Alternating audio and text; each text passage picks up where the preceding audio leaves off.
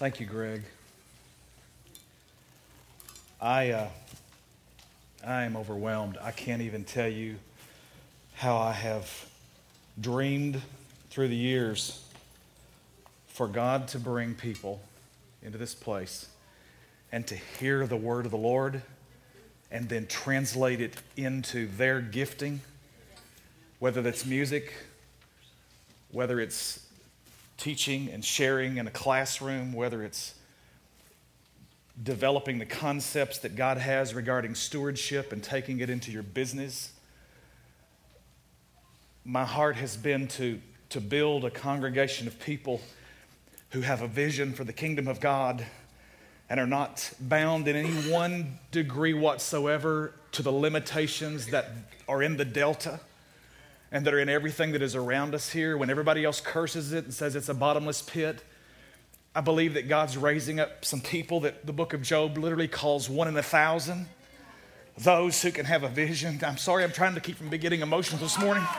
But, but, but those who have a vision in the spite of darkness to turn on some light and to light a candle and stop cursing the darkness and the difficulty that is around us but to let the light of God shine that is on the inside of us and take that through our giftings and through our callings and do what Greg just did.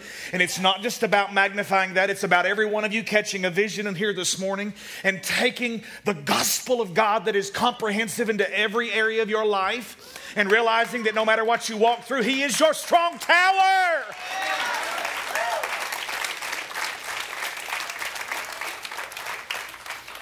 God wants some interpreters who can take this message to this generation, who will, with a heart that is beating with the love of God, a heart that breaks for the things that breaks the heart of God, uh, a heart that has the heart of the Father in this parable that we've been talking about this morning. Man, I, had, I sure didn't plan getting up here and starting it in this kind of a flow, but I believe the Spirit of God's in this room this morning, and I believe I believe that if you'll if you will buckle down and tighten your seatbelt and you will give me the next 30 minutes of your life and give the Holy Spirit your undivided attention today, I, am confident I can say that He will speak to you. He will change you. you. All you need is a word from God because every word from God has power in it to to literally perform and to declare and change your circumstances. When God spoke, everything had to obey. Light he said, Light be, and what happened? Light was. So this morning, the word of the Lord that's coming is coming into your circumstance and into your life. Out of chaos, God is going to bring order. Out of darkness, God is going to send light. Come on, where there's lack, He's going to send provision. If there's sickness, the word of the Lord to you is be healed because by His stripes you are what? I'm going to jump right into it this morning. This is number three in this series called The Prodigal God. Luke 15, last Sunday I told the story, and so today, just for the sake of, of some continuity, I want to just take as little time talking about the story and just give you the story and then jump in some, into some points. We've got these up on www.victorywired.com. If you've missed the messages, then catch up. They're free, doesn't cost you anything. Log onto our church website and uh, you'll be able to grab those. We're excited about that, but I'm not going to take time to review today, just jumping in. Here we go. Jesus continued. There was a man who had Two sons. Everybody say two sons. Now, this is why this is not just the parable of the younger son or the lost son, singular. Jesus is talking to two different kinds of people in the crowd. Everybody say, people, people. All right, he's talking to, on one side, he's got some folks that are tax collectors and sinners. On the other side, he's got literally in opposition to them the Pharisees and the teachers of the law. So it's sinners and religious folk. Everybody say sinners, sinners. and religious folk. Here we go. The younger one said to his father, Father, give me. Everybody say, Give me. Give me my share of the estate. So he divided his property. Everybody say, Property. Divided his property between them. Not long after that, the younger son got together all he had, set off for a distant country, and there squandered his wealth in wild living. After he had spent everything, there was a severe famine in that whole country, and he began to be in need. Everybody say, in need. So he went and hired himself out to a citizen of that country who sent him to his field to feed pigs. He longed to fill his stomach with the pods that the pigs were eating, but no one gave him anything. When he came to his senses, he said, How many of my father's hired men have food to spare? And here I am starving to death. I will set out and go back to my father. I love the King James. He says, I will arise and go to my father. Say that last line with me. I will arise and go to my father. NIV says, I will set out and go back to my father and say to him, Father, I have sinned against heaven and against you. I am no longer worthy to be called your son. Make me. Everybody say, Make me. Now, notice the difference between leaving the house and coming back. As he left, he said, Give me. When he came back out of brokenness, he said, What? Make me. Now, that's the cry of the Father's heart that that will happen in every one of us. Make me like one of your hired men. So he got up and he went to his father. But while he was still a long way off, his father saw him and was filled with compassion for him. He ran to his son, threw his arms around him, and kissed him. The son said to him, Father, I have sinned against heaven and against you. I am no longer worthy to be called your son. But the father said to his servants, Quick, bring the best robe and put it on him. Put a ring on his finger and sandals on his feet. Bring the fattened calf and kill it. Let's have a feast and celebrate. For this son of mine was dead and is alive again. He was lost and is found. So they began to celebrate. Meanwhile, the older son was in the field. When he came near the house, he heard music and dancing. So he called one of the servants and asked him what was going on. Your brother has come, he replied, and your father has killed the fattened calf because he has him back safe and sound. The older brother became angry and refused to go in. So his father went out and pleaded with him, but he answered his father, Look, all these years I've been slaving for you and never disobeyed your orders. Yet you never gave me even a young goat so I could celebrate with my friends. But when this son of yours who has squandered your property with prostitutes comes home, you kill the fattened calf for him. My son, the father said, you are always with me, and everything I have is yours. But we had to celebrate and be glad because this brother of yours was dead and is alive again. He was lost and now he's found. Would you bow your heads with me, please, this morning for a word of prayer? Gracious God and Father, we thank you for this day.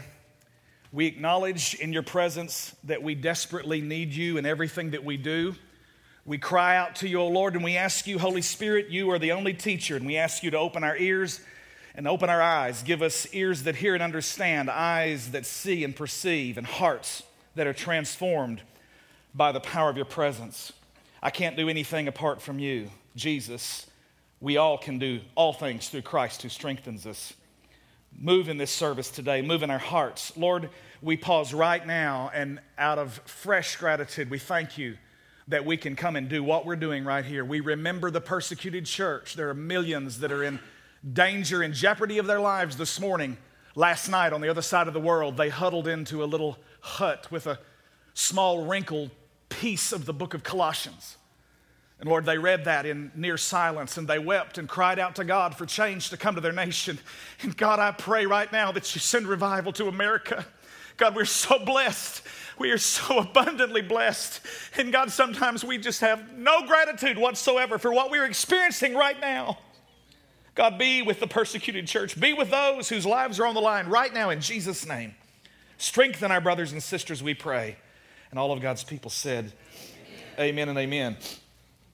I would ask you this question this morning Who do you think, to whom is Jesus directing this story? I had the opportunity probably 17, 18 years ago to do my first Monday morning Bible study that I conducted with the men at that time that were at the 8th Street Mission for Jesus Christ. And I went in and knowing that it was a Bible study and had been told that the men that were there were, for the most part, most of them were believers in Jesus Christ. They'd come and out of the brokenness of their lives, they'd made a new commitment to follow Jesus and walk with Him. And so I went in with that mindset, knowing that I would still at the close of it present the gospel the way I try to always. But I went in for the purpose of strengthening the believers that were there. That was my primary focus. I, I opened the book of Ephesians, particularly, I remember, and I just began to talk about the, the new creation realities and what God has done in changing us, and that we weren't the same old person with another chance, but that we were a whole new kind of creature. We were in Christ. Our identity was no longer in our past in Adam, in which all die, but now our identity is in Christ. The Bible says that all that are in Christ, they're made alive. Scripture says that we're raised up with him. We're made to sit down with him in heavenly places. We are blessed with all spiritual blessings in heavenly places in Christ. And I was just unfolding some of those amazing truths that are found in the New Testament. At the close of that teaching service that morning, we had a couple of guys who made new commitments to Christ, and a number of the guys came forward. Some of them were leaders at the local mission down there at 8th Street, and one of them said, You know what? We are so thankful that you didn't come in and teach the parable of the prodigal son. I said, What do you mean? He said, Because we hear it at least once or twice a week down there. When preachers come and visit, they feel like everybody in here needs to hear the prodigal. We've heard the prodigal so much. It's just the, the particular mindset that the church and the pastors in the area have that they think, hey, this is a bunch of low life, no good, trashy folks, and they just need to really hear about this younger brother that can make his way back to, to the father. And I thought that was so interesting because many times we do in that place sort of assume the role of the elder brother, and without even realizing it, we sort of look down our noses. As the church, uh, uh, uh, uh, the, the sin patterns and the addictions and the behaviors in which people are struggling really don't want to be trapped in it. Nobody sets out to get, get stuck in an addiction. The devil's MO, his modus operandi, is he tempts you, and then when he draws you into it, he deceives you, and he says, No, no, no, you're, you're better than this. You can take it. You can hold your liquor better than your buddies can. You, you, you know, just don't, don't, don't stop with one joint. Go ahead and just smoke you another one and have a good time because after all, you know, you're, you're, pretty, you're pretty straight. You can take care of it. You can, you can really be on top of things and in control. How many of you know how the devil lies to you? And, and he draws you deeper in, deeper into that pornographic habit and, and where you're spending money and, and it's sort of now eating up your finance and it's destroying not just your thought life, but it's beginning to encroach on every other thing around you. And that's what the devil does. He tempts you and then he deceives you. And then once he's got you trapped fully, come on, buddy, I don't know where you are, but I like it. I love that. Once he's woven his web of temptation and deceitful lies around you, then he takes you before the Father, and that's his main job is to accuse you and tell you what a filthy, low down, low life worm, totally unworthy, just a piece of junk, fill in the blank. How many of you know that Jesus Christ came to die for every one of us low down, filthy pieces of junk?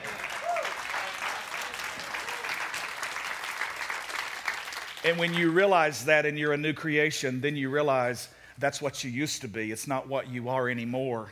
And you don't have to grovel in the past because now you've got a whole new future, a future and a hope where he, his thoughts towards you are thought of, thoughts of peace and to prosper you and not to harm you. Come on, somebody. He will perfect that which concerns you and he will finish what he started, being confident of this very thing. Mm, somebody help me a little bit in the house today the younger brother, the lost, the lost younger brother, is Jesus is talking to sinners. Everybody say sinners. You know what this meant in this culture when this young guy did this? This was absolutely unspeakable. He went to his dad and he basically said, Dad, uh, I, I, really don't like living here anymore. I'm, I'm tired of this. I was really born for bigger and better things than this. Uh, and, and I, I, just can't, I'm not cut out. I don't like dirt under my fingernails, and I just can't get out here and plow the back 40. And I think that, uh, you know, I've just got some gifts and some, I got a destiny on my life I got to pursue, God, you know, Dad. And, and so he basically says, I, I, want you to just go ahead and give me my inheritance and let me just get out of here. And in those days, in that time, the property of a house or a homeowner or of an estate was tied up in land. And it was not just, you know, some stocks and bonds, and you couldn't call your local Edward Jones agent and say, hey, well, you sell so many of these so I can get this son out of here. The father basically says, okay, and he puts some property up for sale. It's losing standing in the community in this particular time because the land was the family name. The, the younger brother was actually asking him to sell the farm. Now, I don't know if you realize this, but the way inheritance was set up in this particular Middle Eastern culture, which was by and large built on concepts of honor and respect and always deference to authority. When this young man approached his father and said, Dad, give me my inheritance, he was basically saying, I really wish you were dead because I want what's mine. I want to get out of here. Now, how many of you realize what a slap in the face that was for the younger brother to even approach his dad and say that? In this particular time, when honor and respect, and as I already said, deference to authority is the driving overarching cultural mechanism that keeps all of these relationships working together. That father had every right, and it was the expectation of the community that he would drive him out of the family with, with, with beatings. But the father chose not to do that. The father decided to go ahead and sell a piece of property. And the way the inheritances were set up in that time is that because this man had two sons, the oldest son, everybody say, had a birthright. Say, had a birthright. The birthright was that he got twice as much if there are two sons, the property's divided into three parts, and the oldest son gets two thirds, the youngest son gets one third. So they've got, let's say, a thousand acre farm, and they sell off 300 acres. So the young son takes all the proceeds, he goes out there and he squanders it all in all kinds of wild and riotous living. First of all, the, the father's friends down at the club absolutely cannot believe what he did because nobody does that. Why, if that had been my son, I, I, he, he'd have been getting up off the ground. I'd have broke his leg. How many of you know what I'm talking about? The amazing prodigal aspect of the father is that he didn't do what everybody expected the father to do. That's why Jesus talks in this story about the tremendous compassion and the love of the father and his long suffering and his patience and how he did what everybody else didn't expect. You know, people all the time ask the question, they said, How can a loving God send people to hell? And I just turn it back around and I'm going, How can a holy God not?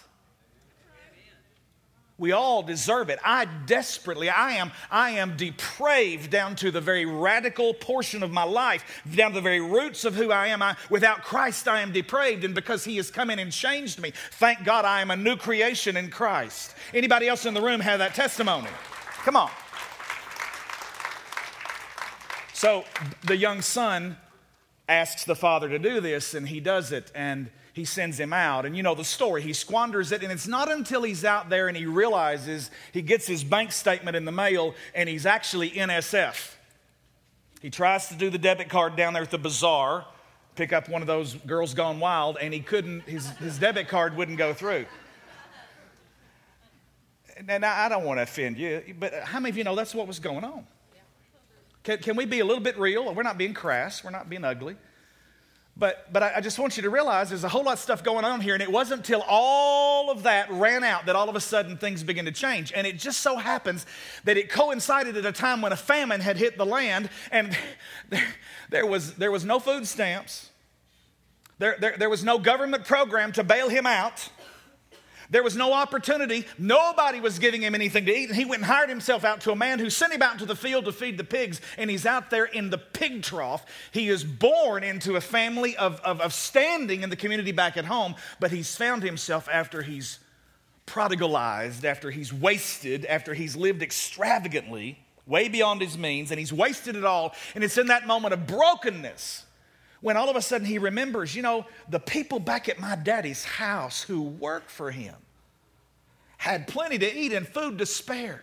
Ain't no sense in me staying in this kind of predicament. I'm not going to stay here. I will arise, I will set out, and I will go back to my father. And I'm going to say to my daddy, Daddy, I've sinned against heaven and I've sinned against you. Forgive me and make me as one of your hired servants. Now, this is not just a servant who lives on the property, who basically earns his keep, his room and board. But this is a hired man. This is a man who has a trade, who does something very specific, and he gets paid a wage.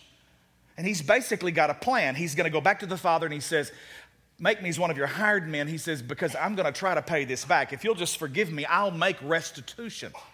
And you know the story. You know that he never did actually get the whole plan out. The father saw him a long way off but I want you to see what takes place here in the pig pen. It's in the second blank here. I want you to fill in the power of brokenness. Everybody say the power of brokenness. There was something that took place in that pig pen that changed his heart. It moved away from a give me mentality. It, it, it, it transformed him from a mentality of beggar to where he began to recognize that he needed to change. He needed some transformation. He needed for the Father to make him, not just give him, but for the Father to make him, to change him. In that place, in the pig pen, is when he said, I will arise. And we just zoom back, fast forward again, back to the scene when the father is on the front porch and he sees his youngest rebellious son coming up way out in the distance. And the father, you know, he basically hikes up his robe and let me just tell you something. In those days, children ran, women might have run, but grown men, especially men of an estate, men of standing in a community, did not run. And, and, this is what he did. He, he pulled up the, the skirts of his robe. And matter of fact, this is what happens in the Bible every time it says, gird up your loins because it, it, it's literally talking about the outer robe, and, and men would gird up that robe and tie it around their waist, and they had an undergarment that hung down a little bit, maybe around the knees. And so they would gird up the, the outer robe and they would tie it around their waist, and then they would take off running. And this is what the father, the respected man in the community, did. He was so anxious his, his heart had been for restoration, for his son to come back. But the day he saw it happen, he gave up all sense of propriety. He laid down every sense of convention and tradition and all of the stuff that everybody's expectation had laid upon him as a man of standing in the community. And he picked it up and he ran to his son. And the Bible says he fell on his neck and he kissed him. And he kissed him. And he kissed him. And all the son basically got out of his mouth was, Father, I've sinned. And he said, Okay, fine, fine. Servants, go get me the best robe. Now, do you know what happens when, basically, in this point here, when the father said, Get me the best robe? That was his very own robe that he had brought and put and wrapped around this returning once rebellious son. And it was a sign. He was basically saying, I'm not only forgiving you, but I'm reinstating you. You were dead to me. You were dead to me because you basically stood up in the family and you said, Give me my inheritance, which was basically saying, Dad, I wish you were dead. Let me have what's mine. Let me get out of here. I'm, I'm born to be wild. I told you, you don't have no idea what I'm filtering up here. anyway, and so he, he comes back in repentance. And he lays all of that down, and the father immediately says, Bring him the best robe. That's the father's robe himself. And he says, I want you to put a ring back on his finger. And the ring signifies family identity. It was not just an ordinary ring. In, the, in every house and every owner of standing, they would stamp the family crest into a little bit of hot wax. And that's how they conducted business. Instead of signing a signature, it would be the family crest stamped into a, a, a legal document. What he was saying was, I'm not just accepting you and forgiving you and giving you my robe to show everybody that you're back in the family, and guess what? You're a Smith again.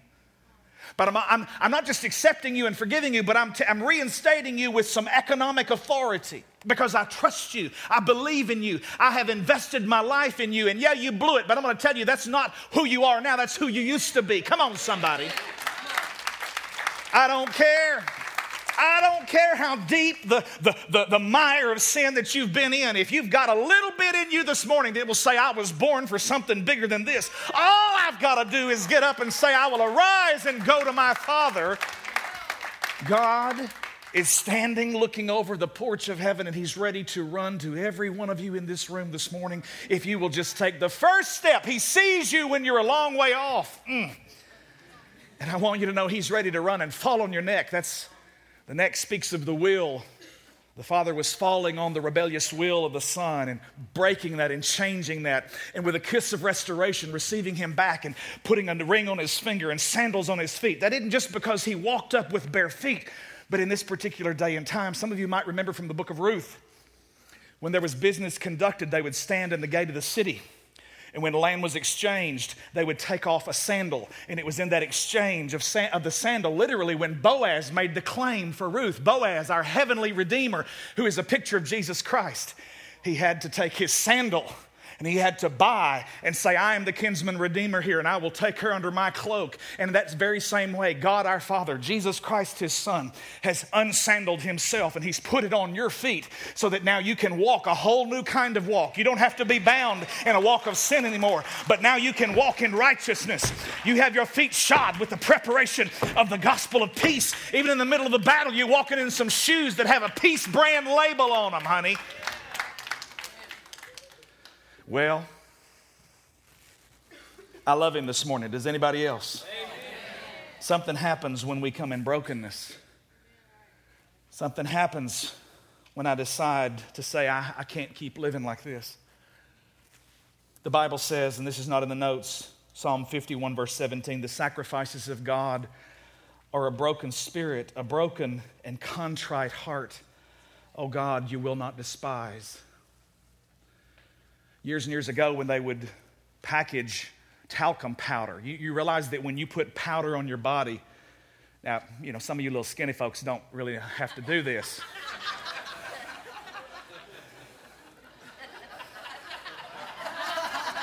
but if you're a big guy like me, you kind of need a little glide. You got these big tree trunks, you know, and I'm out on a seven mile, you know, you get, the, anyhow. and, and literally, what you're doing is you're applying stone. Did you know that, that powder is actually contrited stone? Did you know that contrite means to grind down? It means to make fine. It, it, it's to pulverize or to, I'm gonna make up a word, powderize. Say that with me like that powderize. And, and years and years ago, I remember as a kid seeing it says contrited it was on some of the particular brands, contrited, and it was literally used to appear. It doesn't anymore because it's, it's such an old English kind of word. It's a Bible word. But what basically God is saying is if, if you will break yourself, if you will come to a place of brokenness, a place of smallness, if you will lose this sense of, of, of, of, largeness and pride and you will humble yourself before me and, and you will get down low in a, in a place of brokenness and contrition before me, let me tell you something. You will get the attention of your Heavenly Father so much more quickly because the sacrifices of God, He's not after your money. He's not after your skills more than anything else. He wants your heart, and He wants a heart that's broken before Him. It has nothing to do with how much money you have or don't have. The Bible says, Blessed are the poor in spirit, for theirs is the kingdom of God. And you know what? You can have everything and still have nothing. You can have nothing, but if you are broken before God and recognize your bankruptcy before Him and your brokenness, He makes everything available to you with the best robe and a ring on your finger and a new pair of sandals on your feet. Come on, somebody. Are you hearing me in this house this morning? He's ready to restore. The Lord is close to the brokenhearted, and He saves those who are crushed in spirit. Psalm 34 18. Listen to Isaiah 57, verse 15. For this is what the high and lofty one says He who lives forever, whose name is holy.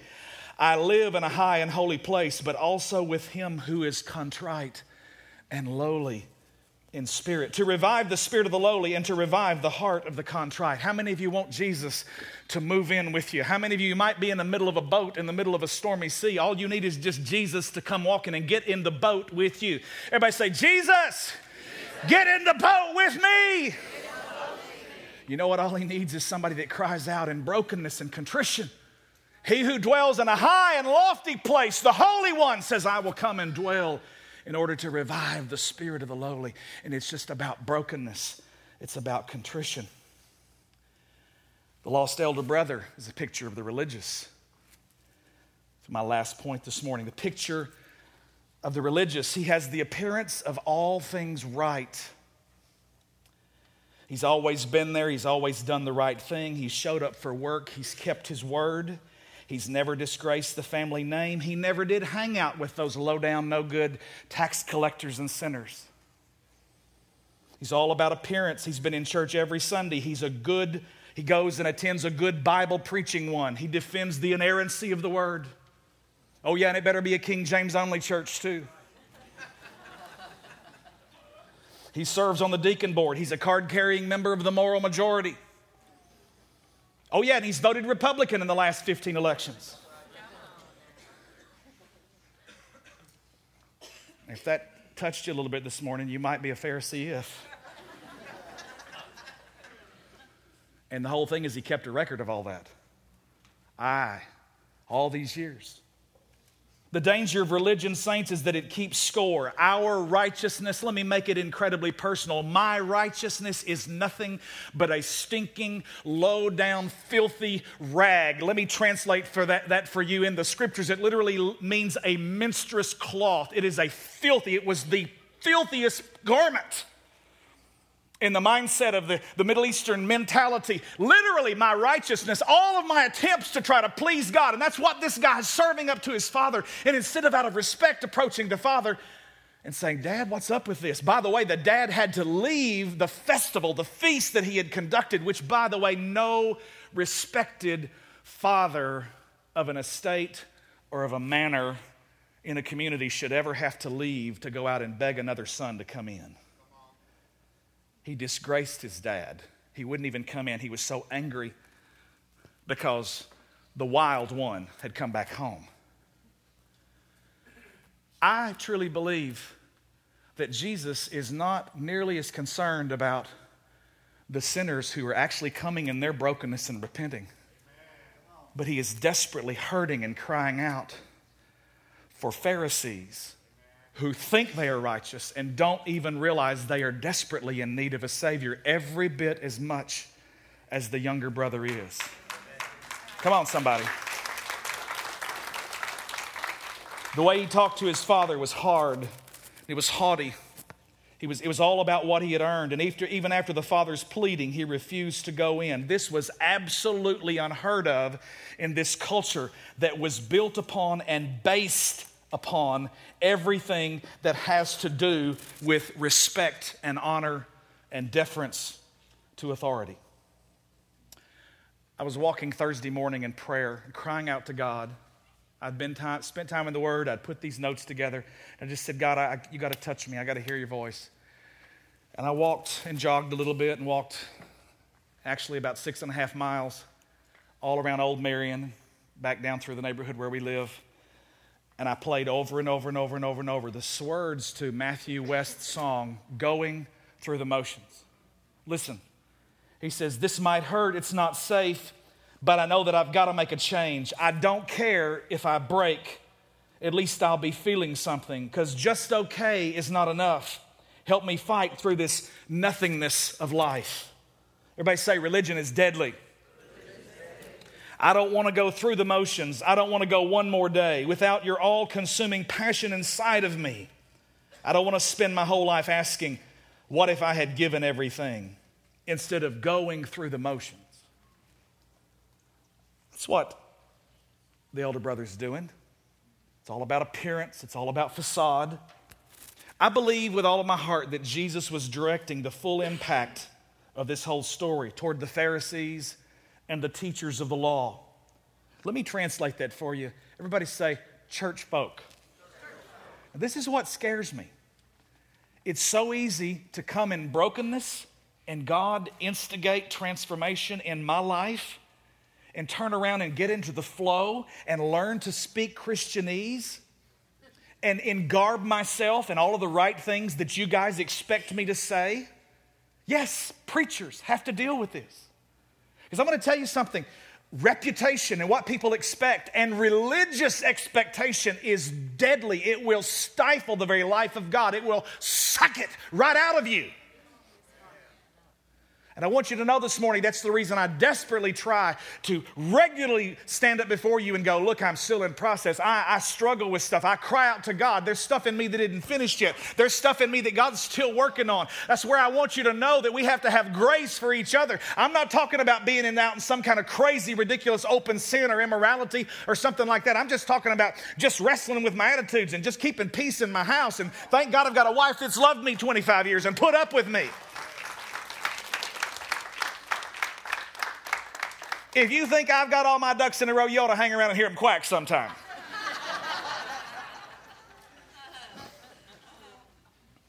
You want to know what the real bottom line of this was? And I'm, I'm, finishing. The real bottom line of this whole issue was that it was about the money. The older brother, Junior, was ticked off because dad had sold some property off and he had given it to him. He'd sent it out and been gone a couple of years and wasted it all on squanderous living out there.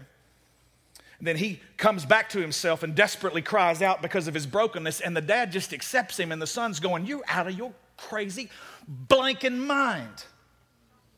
He's losing it. He's, Dad, you're so crazy. This is stupid. What are you thinking? You want to know why the elder brother was upset? Because he realized that once he had put that robe back on his younger brother's back, that now if dad died tomorrow, my already reduced inheritance is going to be reduced again. He just came back and he took something else from me. And he's all about Jerry Maguire. Show me the money. That's what it's all about and he's upset and he's ticked and he's aggravated and he's frustrated, not even realizing that the father has the ability to restore this one. And now, with a family that's no longer in chaos, we've got a leader here who's been broken, and in his brokenness, he's teachable. That's one of the most precious places you can be in, in your place of brokenness because you're open to hear from God when other times you've, you've got this brazen facade and this front up. Come on, God wants us to be broken before Him when we realize that even with everything we've got, that we are bankrupt without Him.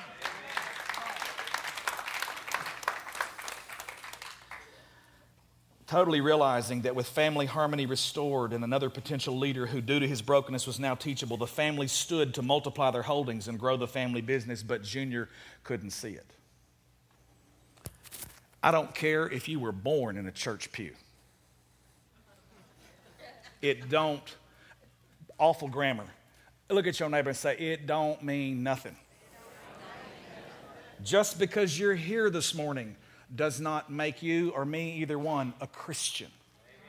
You've all heard this, it's tired, but it just makes the point better than anything I've ever heard. Going to church makes you a Christian about as much as standing in a garage makes you a car. That, well, a couple folks is the first time they heard it, and so that's, that's, that's worth it. All the rest of you were gracious and laughed at the preacher's very old joke. But does it just not communicate an amazing truth?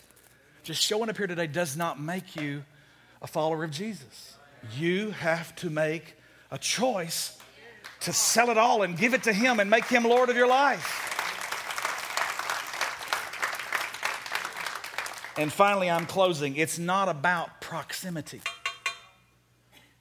Say that with me. It's not about, not about proximity. Does anybody know what the first question in the Bible that was asked by God? You may know what it was? God asked, the first question that God asked, who knows what it was? Adam, say it. Where are you? So this morning, I would just remind you that whenever God asks a question, it isn't because he don't know the answer. He is omniscient. He knows all things. When God asked Adam, you know what happened? Adam and Eve had disobeyed. They had broken the commandment of God. They basically had been told, everything out here is yours. You can, you can have all of it, but just this one tree, this is mine. I have reserved it. It's literally in the Garden of Eden. It's the principle of the tithe. This is God's. That tree is mine. Don't touch it.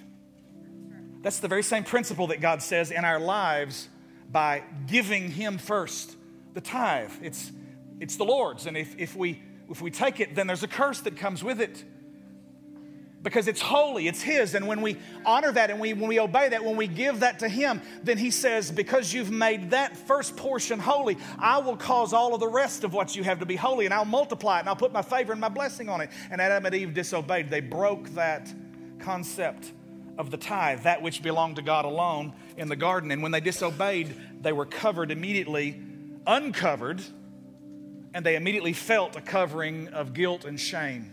What's the first thing they did? They went in what? Hid. And then they took some, what kind of leaves? Fig leaves, and they sewed them together because they tried to appear behind the facade of all of the other trees of the garden. How many of you know that religion will let you hide for a little while. It'll actually make you think you're doing a pretty good job. You know, but if, if you remember Granny's apron, you know, Granny's apron did a real good job covering the front, but just whatever you do, just don't ever turn around. Aprons I, I, am I right or am I right? So they, they sewed aprons of fig leaves. Now, let me ask you a question. Who knows the only one kind of tree that was cursed in the Bible? Jesus cursed it. What kind of tree was it? It wasn't an apple tree, it was a fig tree. The fig tree wasn't bearing any fruit. The fig tree literally was a picture of religious Israel. Jesus said, In all of your Pharisaism, you've left me in relationship and you've got religion. Religion is deadly. Religion will kill you. Religion will destroy you. Religion will let you play a game because you can learn to say the right things. You can learn to look the right way. You can learn to do all the right mechanized, robotic responses and have a heart that is far from God.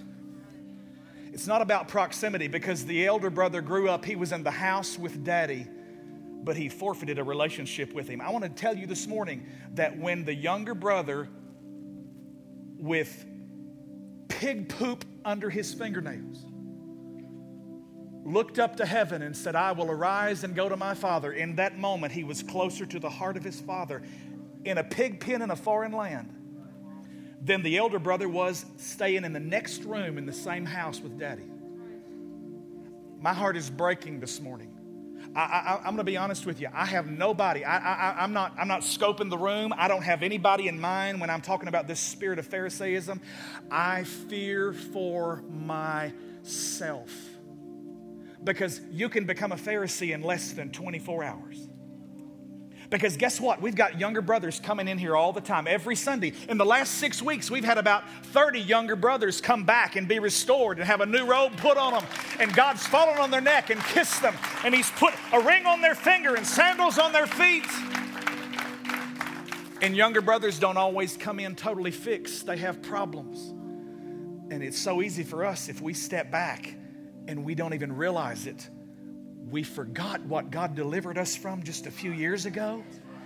And all of a sudden, we begin to get a little judgmental and look down a pious nose at some of our younger brothers that are in the room. Let me just tell you, I have to wrestle with that. Let me tell you right now, my name is Michael. I am a recovering Pharisee. I have to wash in the water of the Word on a regular basis. I have to generously apply grace. Every one of us desperately need to know that it's not about proximity. And I would ask you the question as I close this message completely today put your name in the blank. Where are you? And the answer is not geographical, the answer is relational. God is saying to Adam, Adam, where are you in our relationship? We once went walking in the garden in the cool of the day, in the spirit of the day. We were connected our hearts were one, we were joined. But something has separated us. I want you to realize this morning that every one of us, sin separates us from the purpose and the presence of God. Hear the word of the Lord this morning. Everyone in this room has been separated from God by sin. God is posing you the question. Your response tells more than just an answer. Your sin may have left you like the younger brother with pig poop under your fingernails, and everybody around you knows you're coming out of a mess. Or you know what? You may be freshly showered and fig leaf covered and sitting up straight and looking good in the room this morning, but still in desperate need as the, as the younger brother is. Just got a good looking religious front going on. And you know in your heart that you're far from God. Maybe you've been raised in church, born on the pew, so to speak. God's saying, I want more than this, son. I want more than this daughter. I'm calling you to join yourself to me.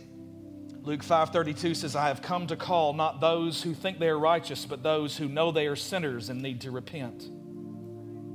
There are two entirely different kinds of approaches here. One is to put on the self produced cover of religion, the other one is to take responsibility and call it what it is and confess it and get up out of the pig pen and receive forgiveness. All of this is made possible by the sacrifice of Jesus Christ. If everybody would please bow your head with me this morning.